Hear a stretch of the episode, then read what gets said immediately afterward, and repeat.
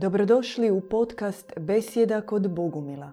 Možete nas pratiti uživo na YouTube kanalu Bogumili petkom u dvadeset sati. Tema emisije današnje, naše večerašnje proroci i didovi. I proroci kažu u hrvatskom jeziku čak malo nekako krivo, samo etimološki gledana riječ, jer prorok po samoj nekoj svojoj definiciji, gledajući samo riječ, bi trebao biti netko tko govori o budućnosti, a zapravo mi govorimo danas o prorocima kao onima koji su glas sadašnjosti, koji razumiju i prošlost i budućnost, ali prije svega njihova poruka i učenje je usmjereno na čovjeka današnjice. A, kada, smo, kada sam gledala danas, pripremala se za emisiju a, u jednoj knjizi, u ovoj našoj enciklopediji Bogumilstvo Ivana Bogumila, ima jedan dio a, o porijeklu duše. I onda kaže da su mnogi proroci, pomazanici, visoke duše na zemlji su a, one specifične duše koje su izbjegle preoblikovanja prilikom utjelovljenja i koje dolaze ovdje sa posebnim zadatkom na zemlju. I mene zanima šta vi mislite o toj definiciji. S obzirom na to da, recimo, Ivan Bogumil kada govori o prorocima ne govori a, onako kako ga, kako bismo danas jel, pronašli na Wikipediji, ovaj prorok Nostradamus, prorok ovaj, prorok onaj. Prorok Nostradamus, molim. Da. A, od, od kad je on postao prorok? Pa mislim da ga definiraju kao proroka. Ne? Proricatelj. Proricatelj. To je još jedna riječ. To nisam znala. Ja ga ne bi svrstao u kategoriju proroka nikako. Kažem Baba Vanga, što po vama isto prorok? Nisam uopće znala za riječ proricatelj. Sam htjela razdijeliti te dva pojma. Kao A. prorok kako ga nađeš na Google i prorok kako mi gledamo na prorok. Za proricatelja nisam nikad čula. Za orakula ste čuli iz Delfi? Delfijski orakul. Tamo je bila, kao ono kako ja znam, Pitija. proročica. Proročica Pitija. No, možda kažem neki valjda precizniji pojam, ja ga ne znam. Da, problem što i taj pojam prorok, on je razvodnjen. Je. I često ga brkaju sa pojmom proricatelj, koji se riči proricanja. Tebe sutra čeka, da. To je to. Ne, nemoj paliti auto. Ja sam mislila je to gatara. A, dobro, to je sinonim riječi mm. za proricatelj. Mm. Prorok je sasvim nešto drugo. Prorok je... Um, prorok ne uklapa se, fenomen proroka ne uklapa se u postojeću paradigmu. Dakle, sama pojava proročke osobe ili osobe koja na sebi nosi križni dar proroka, križni zato što plati skupo za taj dar u izgledu progona, neprihvaćanja i tako dalje. Dakle, sam, sama pojava takve osobe, osobe uh, pretpostavlja uh, odmaknuće te osobe od cjelokupne svjetovne, kulturne, civilizacijske paradigme. Prorok, možda daću svoj, svoj prijelom neki,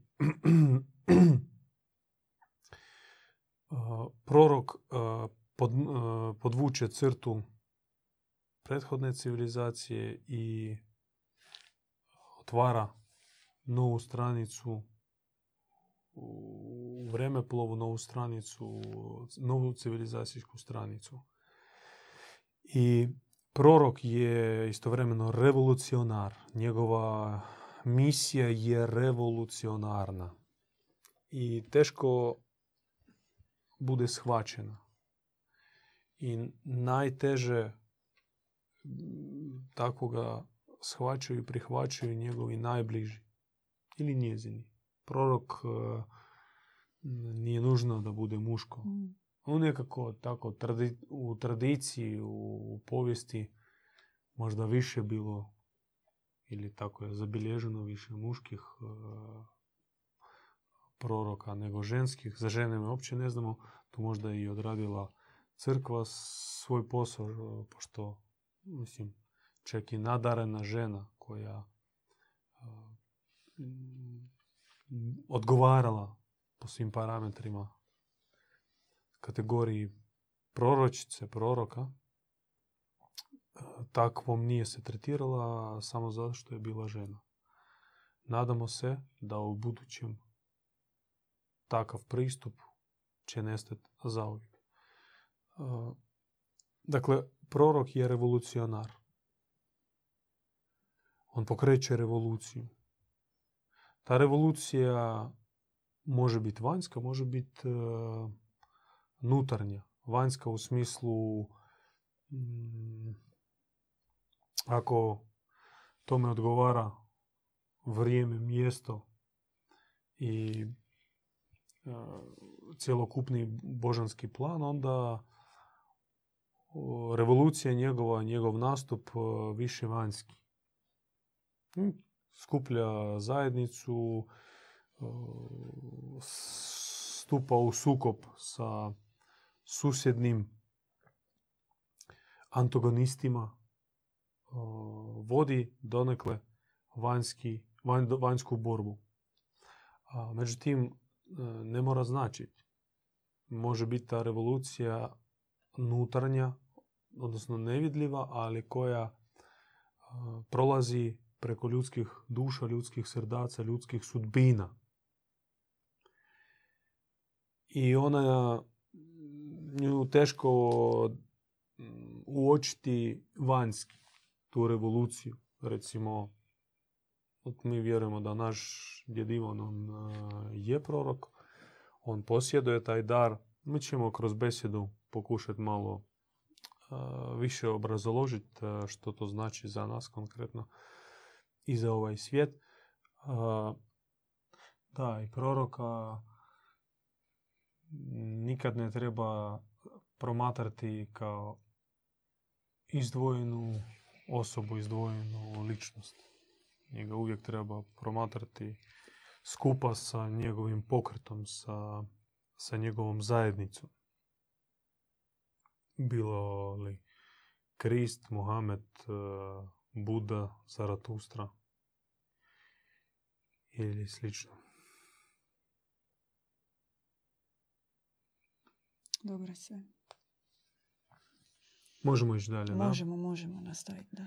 Dakle, mi smo rekli da uh, prorok uh, u slučaju sa djedom Ivanom može voditi nevidljivu bitku, nevidljivu za okruženje, ali oni koji ga prate, koji su upućeni i posvećeni, oni isto zajedno sa prorokom stupaju u bitku. Protiv koga se vodi bitka? Protiv koga najprije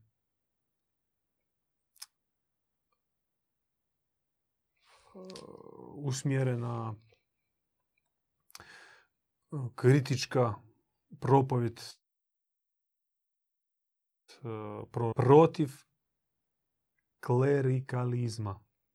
Klerikalizam je rakovi tumor koji je pustio metastaze i izjeo, zarobio, paralizirao volju, uništio društvo. Krelik, kler, klerikalci koji sjedu na vrhu piramide, pokoravaju sebi ne samo lajke, ne samo pučanstvo, ne samo a, sad pod navodnicima a, obične ljude, nego i pasionarni dio društva taj dio koji u sebi osjeća poriv za misijom, želju za, za služenjem, osjećaj pravde i nepravde, dobrog i lošeg. Dakle, i njih klerikalci pokore sebi jer stoje na vrhu. Samo što za svaku kategoriju ljudi oni koriste svoje specifične metode. Omađijaju, kreiraju laž, plete paučinske mreže propagande, a uglavnom oni privatiziraju istinu. Od što im najviše zamjerava prorok, privatiziraju istinu, to jest oni znaju istinu, niko drugi ne smije znati istinu, nego mora doći kod njih i oni preko sakramenta a, dodijelit će tebi djelić istine. Ali zato mora biti ovlašteni klerika, klerikalac. To jest ti ne možeš, ako nisi završio sjemenište, prije nisi mogao, nisi smio čitati Bibliju. Ovo što naša braća kršćani, recimo protestanti, čitaju Bibliju već koliko? Šest, četiristo, četiristo pedeset godina bilo obljetnica ili koliko Martina Lutera i njegove prevedene Biblije.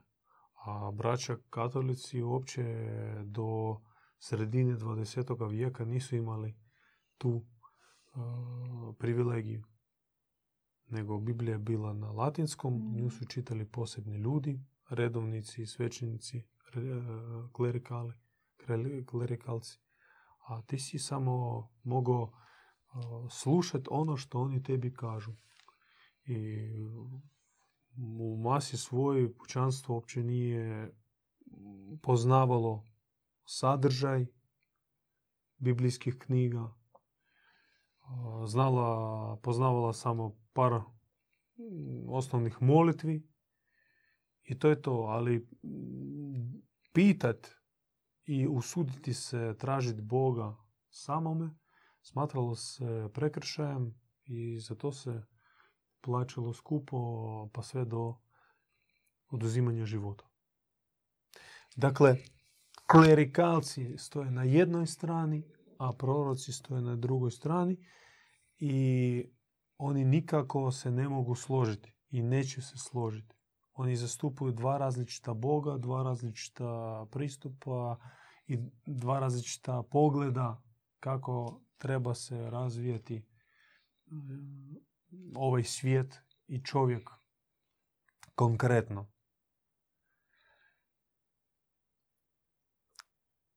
Još postoji uh, pojam, kategorija uh, lažnih proroka. Mm. Po čemu se lažni prorok razlikuje od uh, istinskog proroka? Po tome po čemu i istinska objava se razlikuje od lažne objave. Kriterij, mjerilo istinitosti dala je nama majka Frozinija, naša velika svetica i duhovna majka našega djeda Ivana. Ona je rekla ovako: istinita je ta objava koja čovjeka poziva na pro...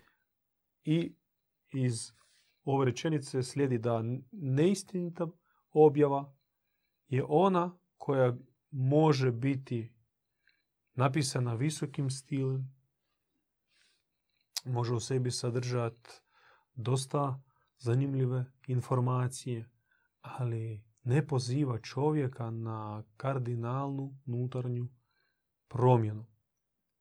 I tu dolazimo do definicije lažnog proroka. To jest, lažni prorok je taj koji unatoč vidljivim darovima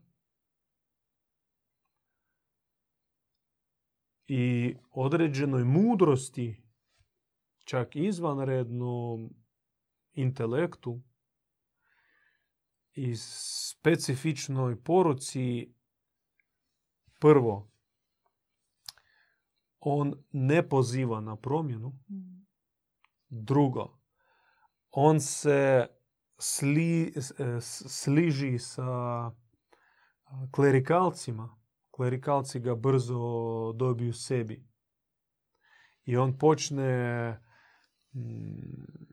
opskrbljivati postojeći nepravedni sustav. I treće, on uspava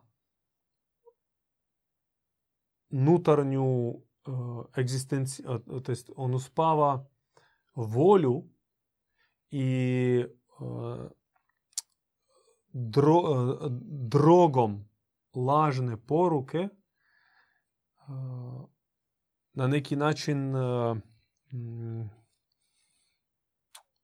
zamijeni egzistencijalnu bol koju čovjek doživljava u svome srcu, bol nepravde, bol uh, apsurda koji se događa okolo, besmislice.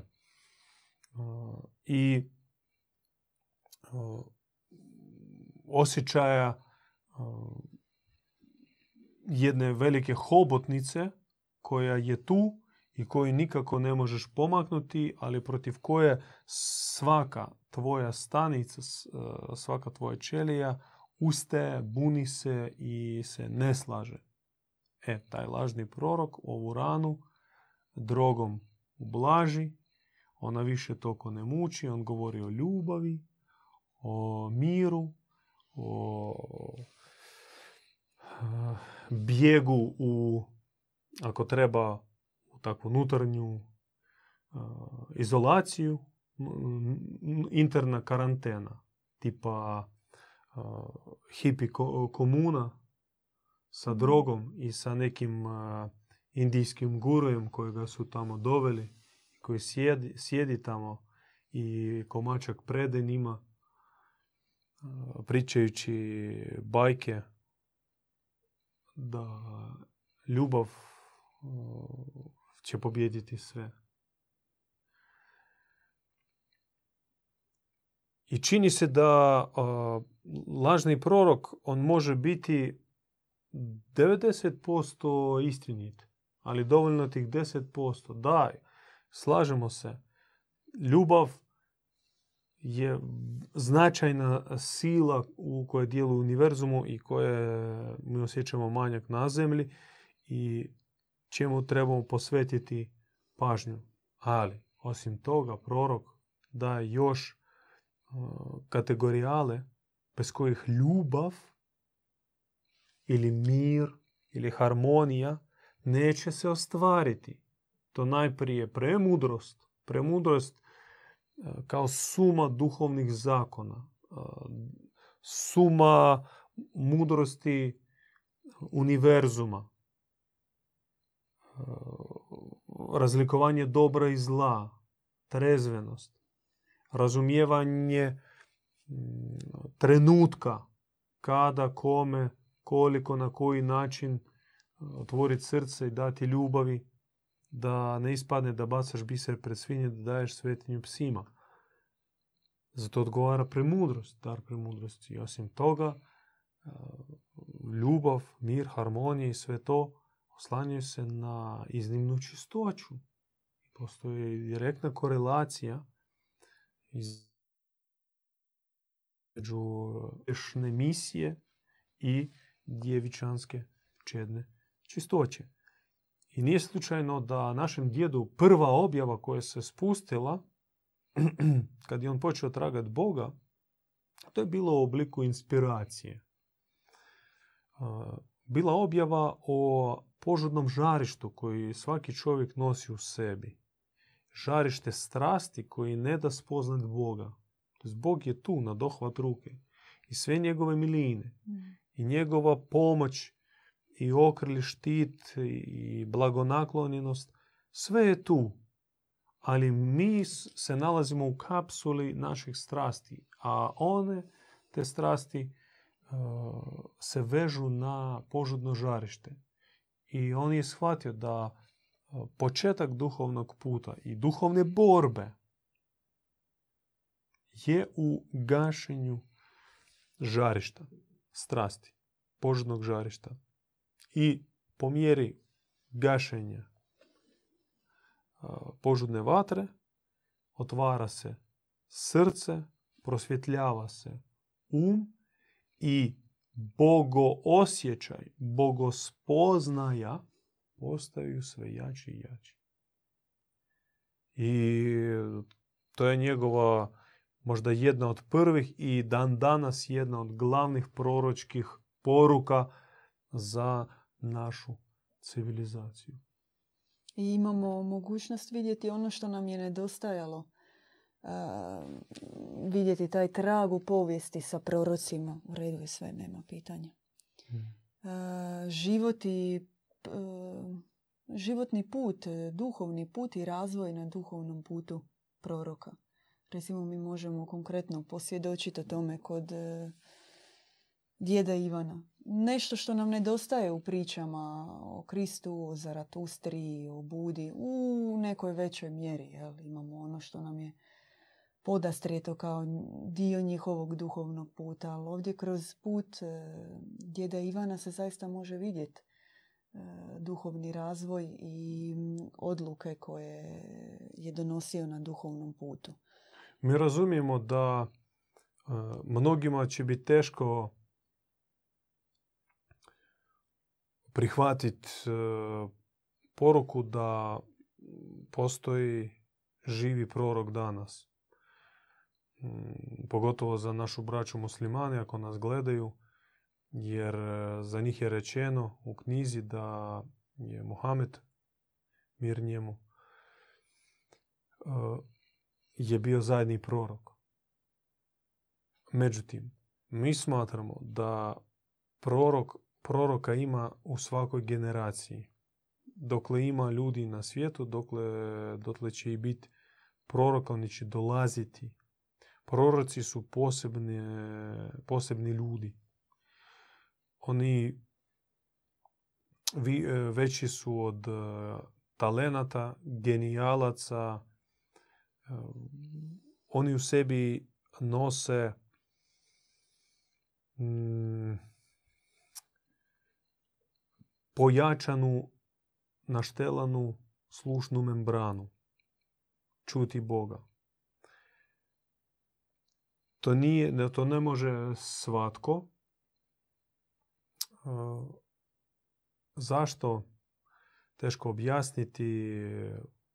Da može svatko, svatko bi bi i takav bio. Da čuje Boga kako ga može čuti prorok.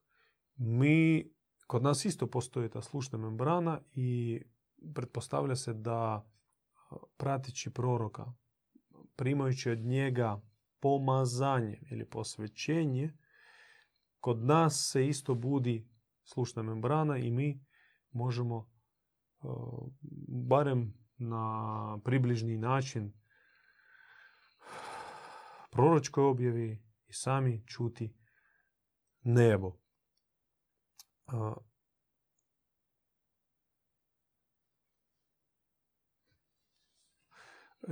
U vezi klerika, klerikalaca nam mogu reći da crkva nema više takvog utjecaja, jakog utjecaja. Mi živimo tipa u sekularnim državama, na prvoj listi novina uvijek su političari. Zašto prorok danas i jučer i, i vjerojatno i sutra stupa u bitku protiv klerikalaca? Zašto uopće on ima toliko pažnje? Vrlo jednostavno. Zato što klerikalizam, on se reformatira. On prima nove oblike. I ako recimo u srednjem vijeku klerikalizam izgledao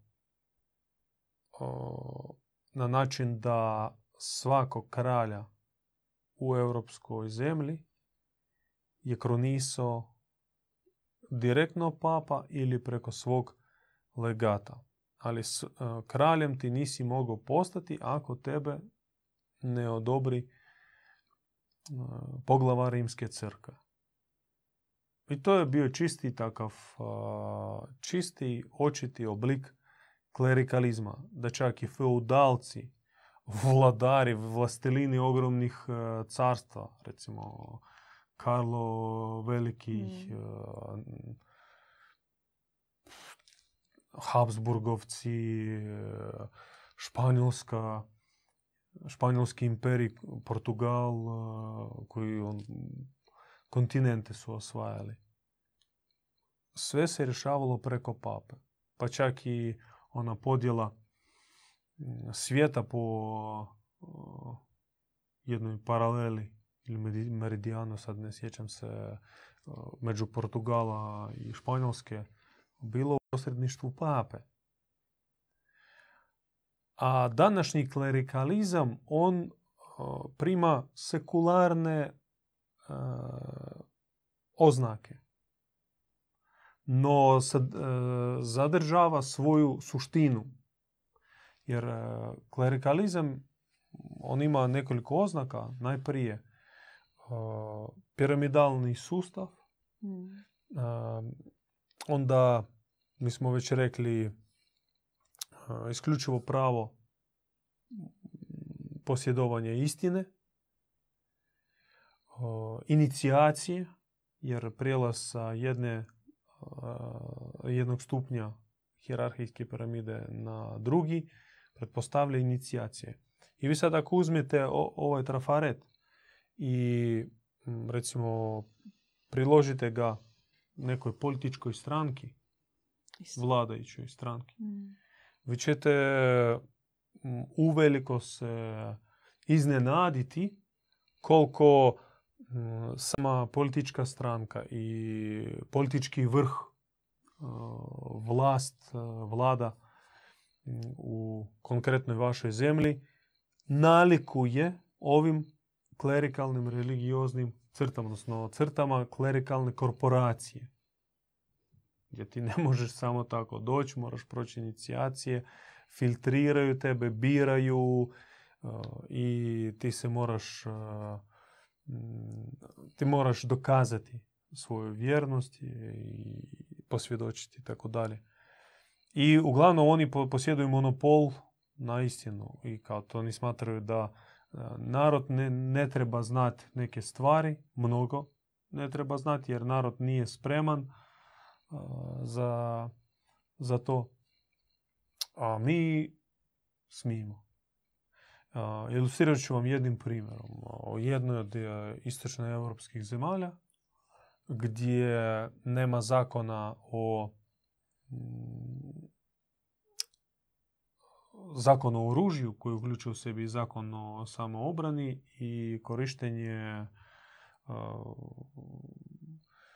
vatrenog oružja oko uh, pištolja. I ide intervju sa uh, predstavnikom M U P-a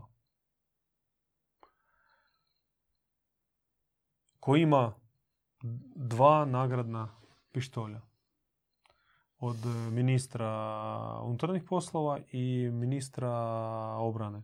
Ima dva, dva nagradna pištolja. I njega novinar pita, uh, pa čekajte, zašto vi zastupate, to je zašto vi e, kritizirate inicijaciju građana, ima asocijacija udruženje korisnika i vlasnika oružja, uglavnom lovačkog, da parlament izglasa taj zakon. Zašto vi kritizirate? I on kaže, zato što narodu, narod ne bi smio imati uh, pristup uh, takvoj, takvoj vrsti oružja. Zašto ga pita novinar? Zato što narod nije spreman. Čega, koliko vi imate pištolja? Ja dva imam. Ali narod nije spreman. I to je uh, samo primjer uh, licemjerja, uh, farizejstva unutar sekularnog političkog segmenta našega društva. Koliko klerikalna korporacija pustila svoje, svoje krakove u sekularne institucije, ministarstva, stranke, klubove i tako dalje. Jer pa svi su oni izašli iz bivših isusovačkih gimnazije. I svi su primili injekciju klerikalne, klerikalističke svijesti. Dan danas mnogi privatni univerziteti i privatne gimnazije po svijetu, Amerika, Španjolska, Južna Amerika, Francuska, to su crkvene da. obrazovne ustanove. Da. Bolnice isto. Da. I od, protiv toga uh, donosi proročku objavu uh, vjesnik. Vjesnik, prorok. On kritizira postojeći sustav, to je možda negativni dio njegove misije. S druge strane, on spušta na zemlju riznicu nebeske mudrosti. Drugo, prorok ne ukida, ne negira prethodne proročke objave, nego ih prirodno upije i nadoknađuje. Dakle, sinkronicitet prethodnih objava, prethodnih proroka i današnjih proroka i budućih proroka je neupitan. Samo što taj sinkronicitet, on nije očigledan. I neočigledan je zato što nasljeđe od prethodnih proročkih objava je prošlo kroz mnoge filtere, kroz ljudske ruke i doživjelo svoju, mm, svoju degradaciju. No proroku dano vidjeti srž prethodne objave. I počitajte što otac Ivan govori o Kristu, o Budi, o Muhamedu, o Zaratustri, kako ih čuje i oživljava njihovu istinsku poruku danas. To bi bilo jako zanimljivo za one koji, kojim jedan od spomenutih proroka, odnosno vjesnika, je posve blizak i njega štuju i njegovu objavu slijede. Mi smo već blizu kraja. A, tako nekih... Možda o djedovima, dvadeset, dvadeset, didovima dvadeset, još malo. Minuta. Da, da, da. Fenomen dida. Did, odnosno baka,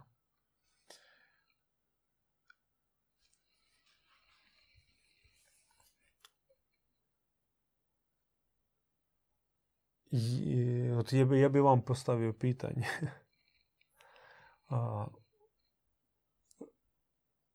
Što je ili tko je veći, prorok ili did?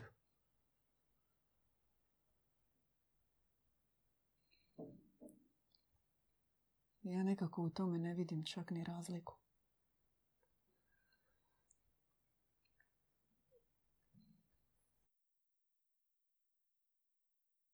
Zato što, da. to jest did, ako nema proročku karizmu, proročki mm. dar, nije did. Nije did. I to je prva, uh, prva definicija dida. On mora imati uh, u sebi proročku uh, proročki sluh i proročka usta. Uh, govoriti istinu, uh, raskrinkavati zlo. Uh, drugo, did, on uh, za razliku od karizmatične osobe, guruja i slično ima roditeljski dar. To jest did, on je roditelj. I ne samo kao otac, odnosno majka, nego i onaj koji rađa roditelje. Zato se i zove did i to, je, to nije slučajno. Mm. Uh, tako porodično. To jest, did, tko je did? Did koji je rodio sina, koji je rodio njemu unuka. To jest, uh, pokreće se um, loza. Nova loza. I u tome jest uh, uh, posebnost uh, dida i razlika njega od uh, nekog propovjednika ili određene obdarene osobe.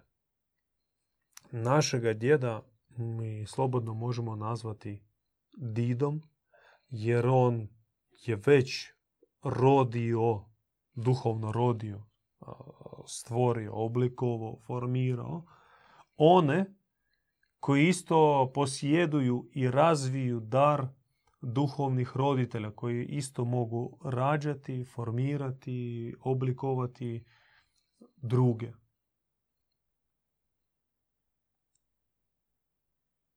Je li? Je. Što bi još dodao? Za djeda a, specifičan jezik. Jezik proroka i jezik a, djeda.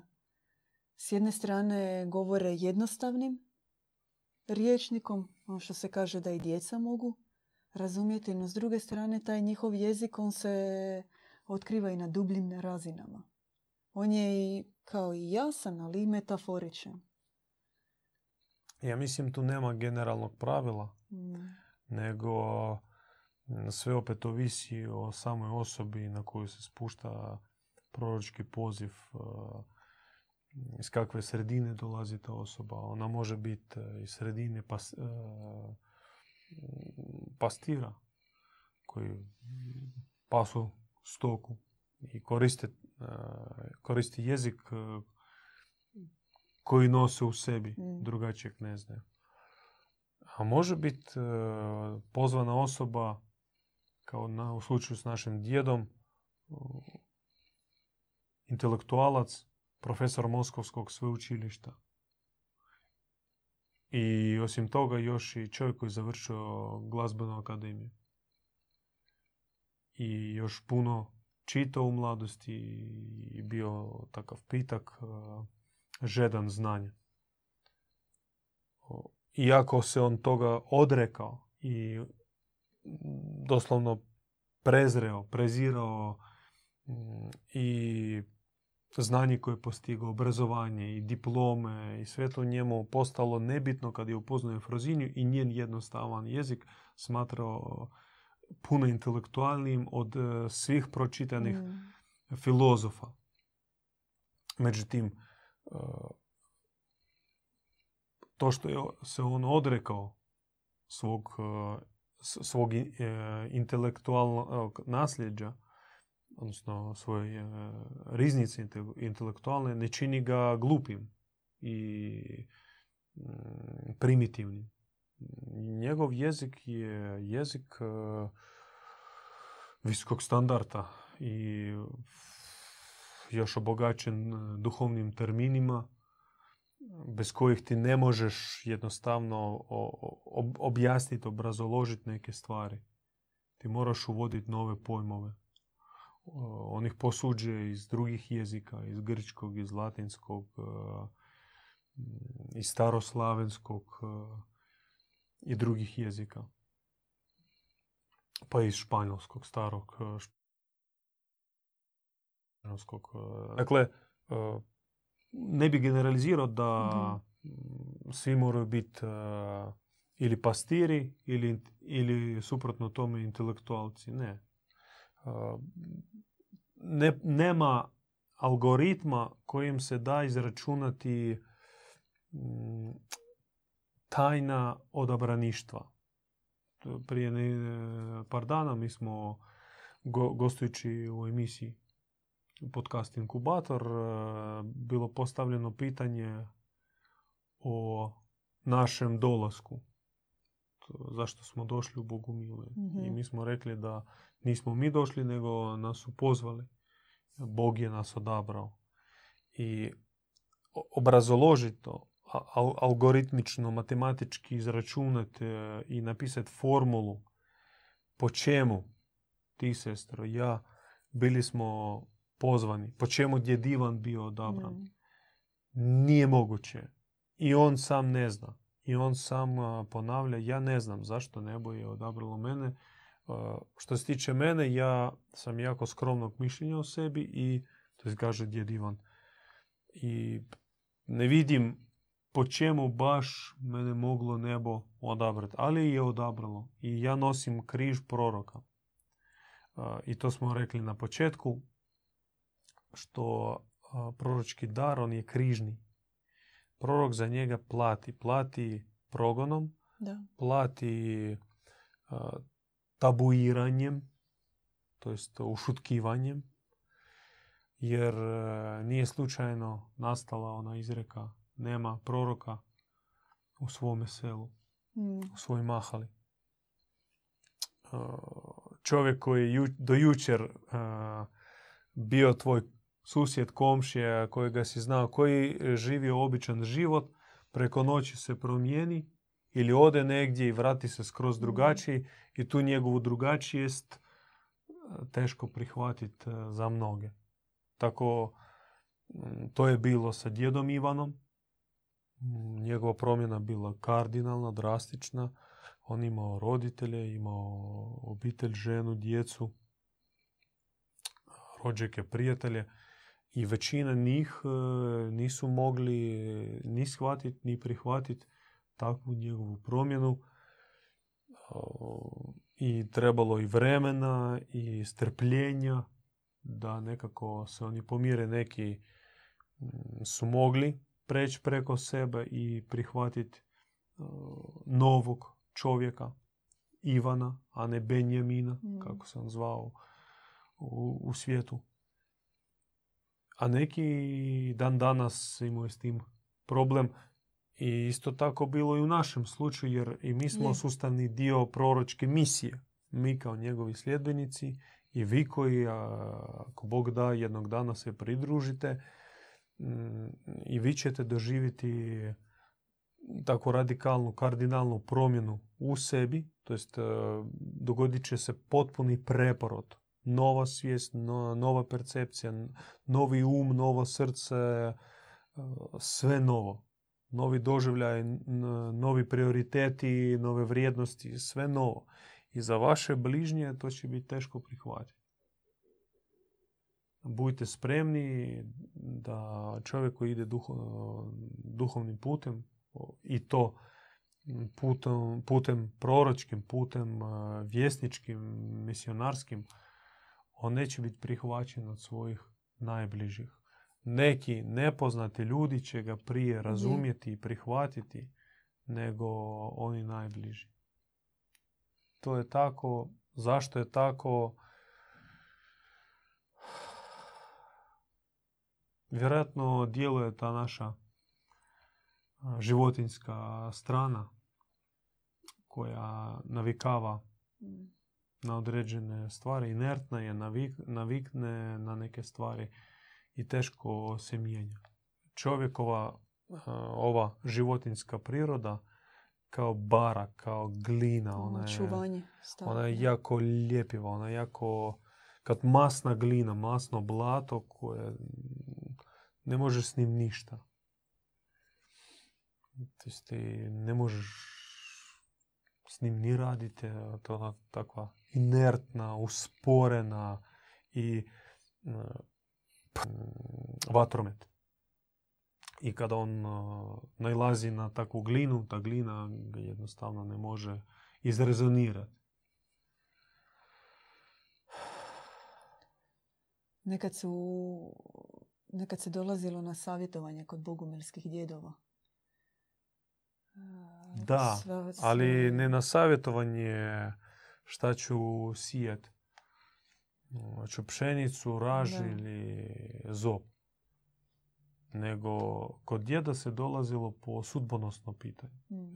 I sa sudbonosnim pitanjem, poživotni savjet i postoje čak određeni tako, nepisano pravilo, neki obred odlaska. Neki su postili, uzimali strogi post, recimo trebalo putovati par tjedana da posjetiš ili tjedan dana. I ti bi uzeo strogi post, samo voda i korica kruha, suho kruha. Došao bi tamo, obično bi tam sjedilo, čekalo par desetaka ljudi, ti bi skromno zauzeo svoje mjesto i cijelo vrijeme dok si čekao, bez garancije da će tebe primiti, da će imati vremena za tebe ili ne znaš u kakvom zdravstvenom stanju ta osoba, jer bila često starija. Ti cijelo vrijeme tamo čekaš, postiš i pojačano moliš. Tko može, tko je mogao, taj je klanjao. Klanjao na tisuće i tisuće i tisuće i tisuće klanjanja. Postio, bdio po noći, jer u djedu htio doživjeti susret sa Bogom. Skroz djeda uputiti pitanje Bogu. I po njegovoj vjeri, po otvorenosti srca, takav bi dobivao i, i pomoć, i uputu, savjet i blagoslov. A, kratak podsjetnik na kraju za like i share našeg videa. I ako niste pretplaćeni na naš kanal, Uh, kliknite zvonce gore u kutu i onda ćete dobivati obavijesti kad ide naš video. Ima neka legenda uh, da je, kako ide, bogumilski štap? Od, prsluk. Od, da, prsluk, štap i mač. I mač. To je za Bosnu. A, za Bosnu. Da, derviški prsluk, bogumilski djedo, didovski štap i kraljevski mač. Tri uh, svetih predmeta koji su nekad bili u Bosni i zbog kojih Bosna je bila ono što je bila mm. tada u srednjem vijeku i sad ih nema. I trebaju, treba vratiti ta dva sveta predmeta. Nažalost, naša braća iz Bosne s kojima smo se upoznali, i intelektualci, profesori, oni zaista traže drveni štap, A, fizički, zaista, da. Vune, vuneni prsluk i čelični mač. I, nažalost, to je simpatično što oni traže to i sve najbolje želimo u toj potrazi.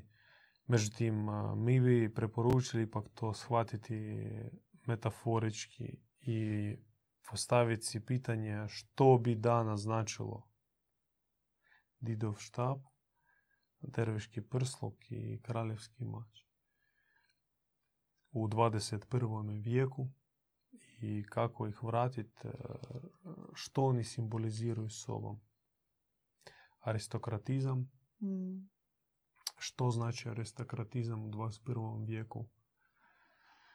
Uh, naravno, treba prekrižiti svu predstojeću, to je svu prethodnu feudalnu tradiciju i sve što mi znamo o aristokraciji, nego pojam aristokrat, plemić, mora dobiti novi sadržaj. Kralj,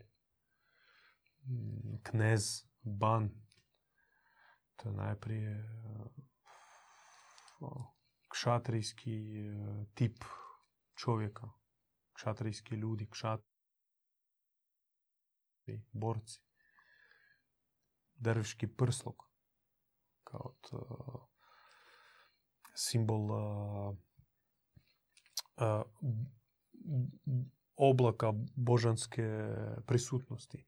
To jest, prsluk je kao t, ono što se obučeš, obučeš se u uh, čednost, siromaštvo, pravednost, uh, kao sve božanske crte.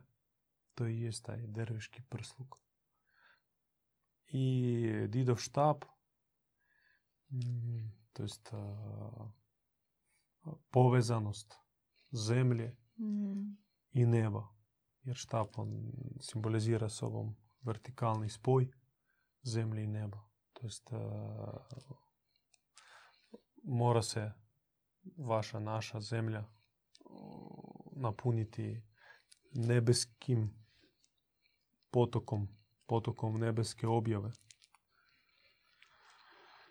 I moraju biti ljudi koji će biti spoj neba i zemlje u Bosni, u Hrvatskoj, bilo gdje. Jer ova legenda, ona vrijedi za svaku zemlju. Da, i opće te granice Hrvatska, Bosna ovdje gledamo na jedno veliko područje zajedničko. Jeste možda još nešto htjeli reći? Mi smo se nekako približili A, mi možemo relativno. Još puno toga govoriti, da. Ali ne bih htio oduzimati vrijeme našim dragim gledateljima. Hvala na vašem, vašoj podršci. Hvala što ste prešli da. Sa tog ugašenog prenosa na ovaj zbog tehničkih problema.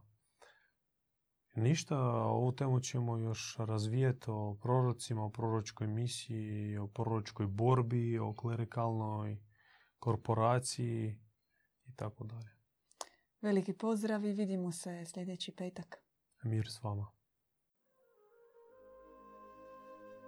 Slušali ste Besjedu kod Bogumila.